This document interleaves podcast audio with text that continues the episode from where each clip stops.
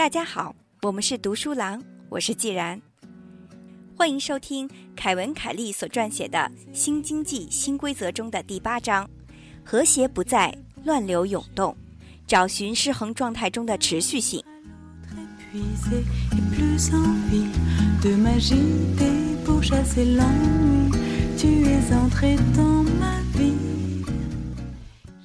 从工业角度看。经济就像是一台高效运行的机器，调试合适后可以实现和谐高产。能够大量提供就业和产品的公司或者产业，必须被不遗余力地保护起来，就好像是玻璃展台中的名表一样。随着网络在世界范围内的扩散，经济环境开始展现出了有机环境的特质，各个部分相互连接，共同进化，而且。不断变化，紧紧缠绕，边际不断的延展。最近的生态学表明，自然界中不存在平衡状态，在进化的作用下，新的物种不断替代旧物种，生物群的构造持续进化，生物与它们栖息的环境改变着彼此。即使在保留了原样的硬木林和沿海湿地，表面上各种物种展现出令人叹为观止的和谐。但那只是瞬间的状态，自然界中的和谐稍纵即逝。在生物学概念里，较短的一段时间中，物种就已经发生了翻天覆地的变化，生态系统发生迁移，物种也经历了更新换代。网络世界亦是如此，公司不断更迭，如过眼云烟。职场生涯不过是拼接在一起的各种差事。产业也不过是三十年河东、三十年河西的一些公司进行着无数的排列组合。对于工业经济以及萌芽期中的信息经济来说，改变都不是一个陌生的概念。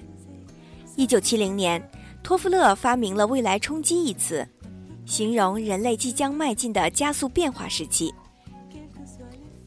但网络经济从改变进入到。流变状态，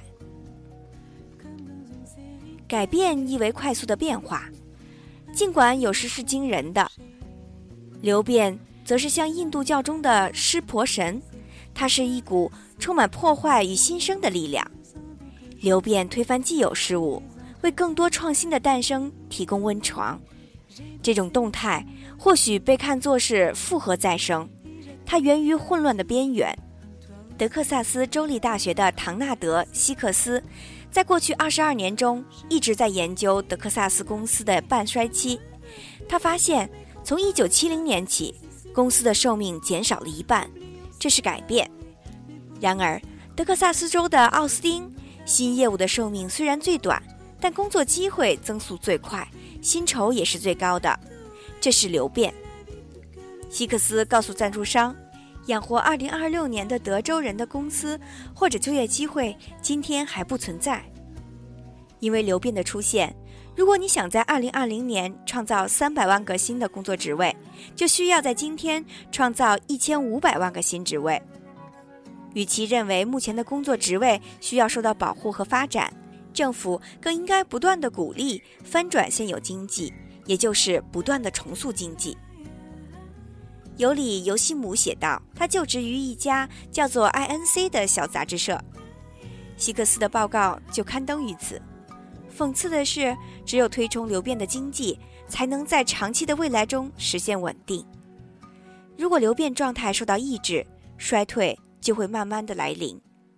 让我们用欧盟与德克萨斯州及美国的其他的四十九个州来进行对比。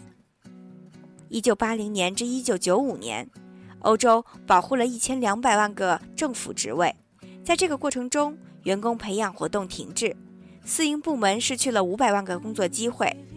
美国则孕育着流变，那里四千四百万个旧的工作从私营部门里消失，取而代之的是七千三百万个新工作，净增了两千九百万个。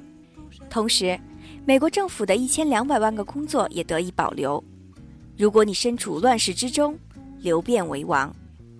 对生态学家和管理大型网络的人来说，流变的概念并不陌生。网络中新的生命力不断的涌现，这就要求它不断的打破自己的平衡。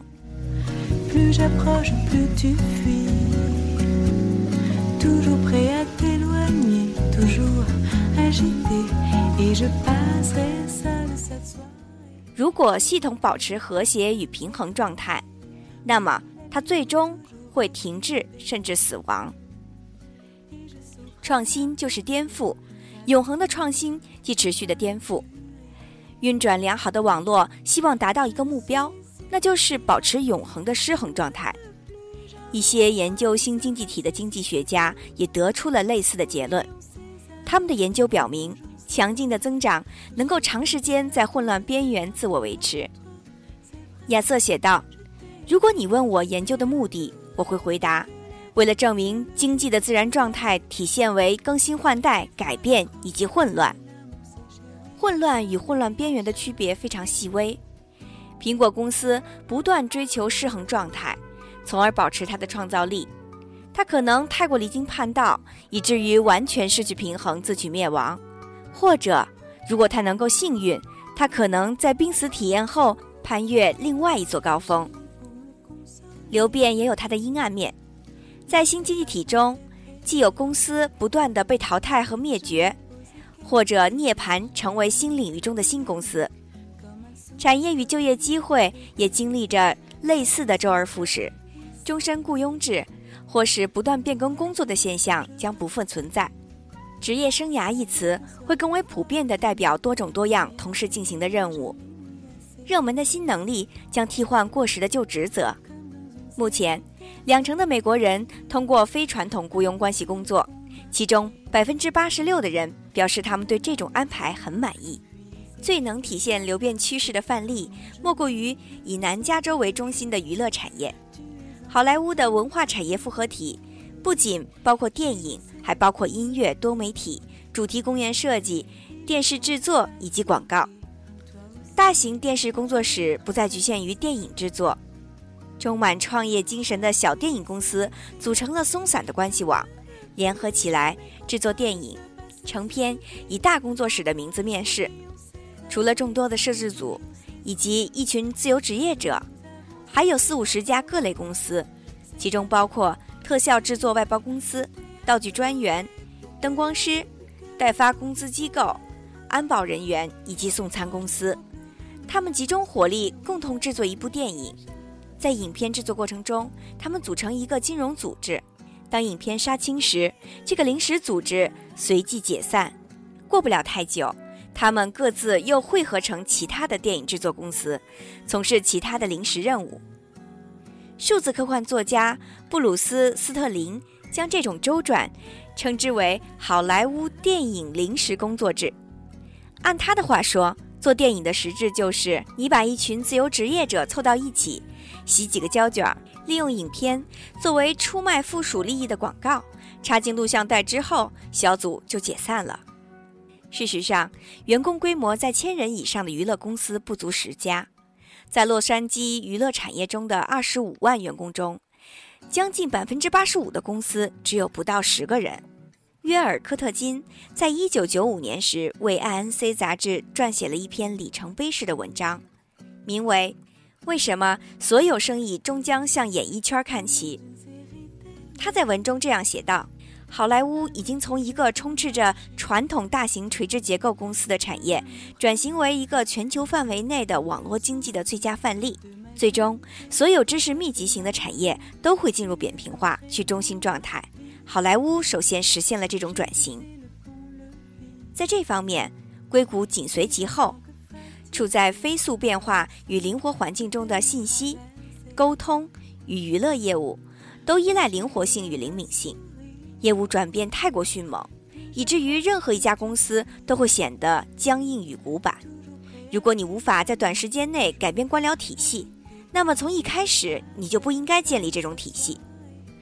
网络充满了骚乱与不确定性，不断摧毁已有结构，看似太过猛烈。但是，跟未来的冲击相比，就是小巫见大巫了。作为习惯性生物，我们在摧毁既有业务时也会遇到挑战。我们不断见证新事物持续剧烈的诞生，这让我们感到疲惫不堪。在网络经济的摇篮中，新事物将不断的涌现。一波又一波新事物的诞生，简直就像是暴乱。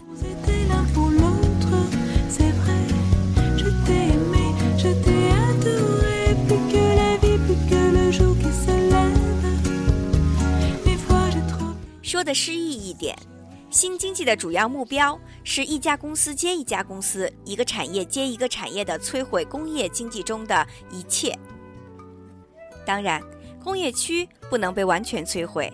但是，一个紧密连接、灵敏度高的新型组织网络可以在旧的工业区周围铺开。这些初创公司都寄希望于持续的改变与流变。然而，改变并非什么新鲜事。一般的改变掀不起大风大浪，大多数的改变不过是一种周转过程，从中产生临时的新鲜感，不会形成什么大气候。在那些时候，周转只是一种常态。但是在另外一个极端，一些极其剧烈的变化彻底推翻旧的秩序。有些发明之所以失败，是因为它们过于超前，改变的太过火，也是有可能的。引领网络经济发展的是选择性周转，它以适当的强度激发适当的改变。在很多方面，这类改变都等同于我们常说的创新。创新一词用得太频繁，我们甚至忘记了它真实的含义。创新的一步不应该是保守或者显而易见的，也不应该是大步。创新的一步是一种改变，既不是毫无章法的周转，也不是令人无福消受的粗暴。把一种事物的变体称为创新，并不合宜。我们不能把理论上而非实践中的进步称之为创新。需要过分改变他人举止的巨变也不能成为创新。真正的创新要足够与众不同，同时具有危险性。它可能差一点就会被视为荒唐事。它在灾难的边缘，但不会越界。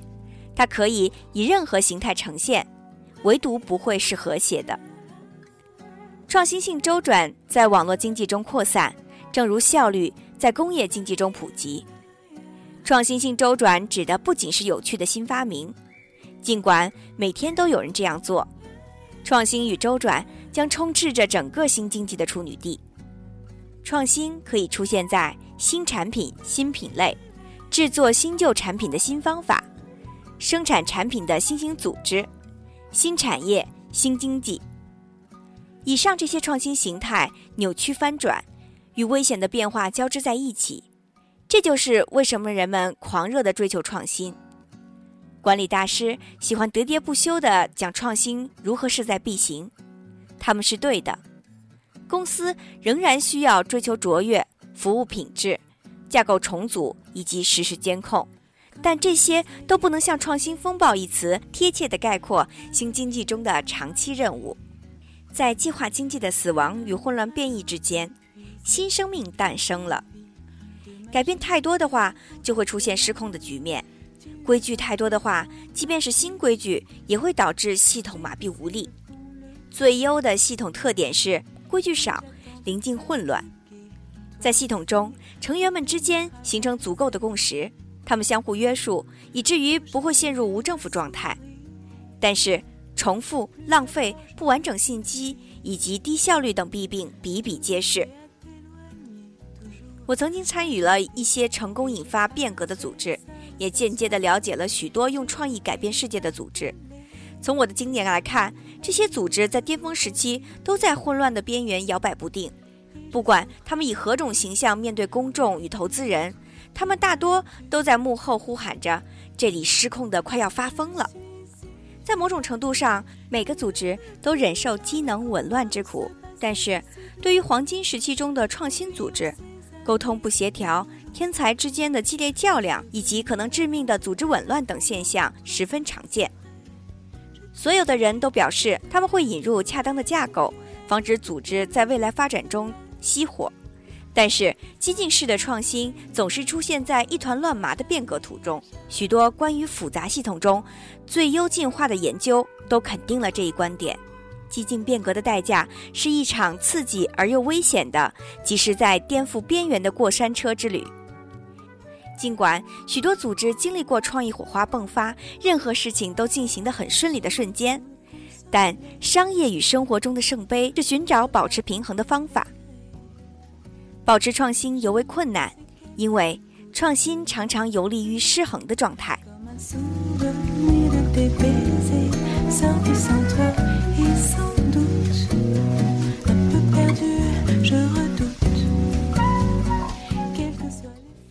为延续创新，你需要追求持续的平衡，而追求持续的平衡意味着不能被颠覆吓倒，半途而废。无论是公司、机构或是个人，你必须能够在失败的边缘保持泰然自若，在这个高危位置时刻面临着崩塌的风险，但你必须时刻找回平衡，不能轻易的倒下。但是你也不能抛锚维稳，你仿佛要在灾难面前小步跳跃，以坠落为动力走向辉煌。许多人把这个过程比作冲浪，面对着不断翻滚的浪花，你迎浪而上，在随时分解瓦解的浪尖上摇摇晃晃，驾驭湍流，化为不断前进的动力。创新很难被制度化，创新常常需要颠覆自己建立起的规则。理论上说，创新意味着从已经建立的模式中跳脱出来，也就是不走寻常的路。在流变湍急的时期，比如我们目前从资源经济到知识经济的转型期，变革进入到其他层面，变革以不同形式呈现。游戏本身的改变带动游戏规则的改变，规则的变化方式也将发生改变。第一个层面是游戏本身的改变，它引起了目前一种显著的变化：新赢家、新输家、新生意、新英雄的诞生。我们见证了沃尔玛、纽克钢铁公司这种在冉冉升起的新星。第二个层面是游戏规则的改变，它创造了新的业务种类、新的经济部门以及新的游戏。这种变化中诞生了微软和亚马逊这样的公司。第三个层面，也就是我们目前正在进入的层面，革新改变了革新本身。尽管新经济从前两个层面激发了改革，但它最深远的改变是改变了革新的方法。革新自我加速了，它变形成为创造性破坏，激起了流变，然后以场效应四散。因此，我们无法精确地定位根源，它颠覆了传统意义上的变革。高科技系统变得越来越有机，人们可能需要一段时间来适应这一趋势。网络是不断成长的，进化也可以被植入到机器中。技术免疫系统可以用来抑制电脑的病毒。这一新型的生物学直接渗透进新经济中，生物学名词越来越适用于比喻经济学术语。把经济想象成活物是非常有力量的。这并非是什么新生的事物。亚当·斯密把经济中的活跃部分比作看不见的手。卡尔·马克思经常提到经济的有机性。连传奇的严肃经济学家阿尔弗雷德·米歇尔也在1948年写道：“经济学家的麦加圣地是生物学。”这句话写于工业革命的鼎盛时期，当时信息的冲击波才刚刚来袭。建立生命系统模型并从中提取理论的难度很高，想要预测就更难了。直到最近，经济学的焦点才摆脱了对经济平衡点的理解，主要因为任何复杂的东西都难以计算。讽刺的是，曾经搅乱经济的计算机技术，现在却用作建立经济模型。随着芯片能力越来越强大，动态、学习性强。自我供给的经济理论就能逐渐形成。不论我们在脑海中还是在现实中，网络经济世界并非静态与平衡栖息的港湾，它是需要乱流和创新的系统。能够驾驭改变与差异化的人将得到犒赏。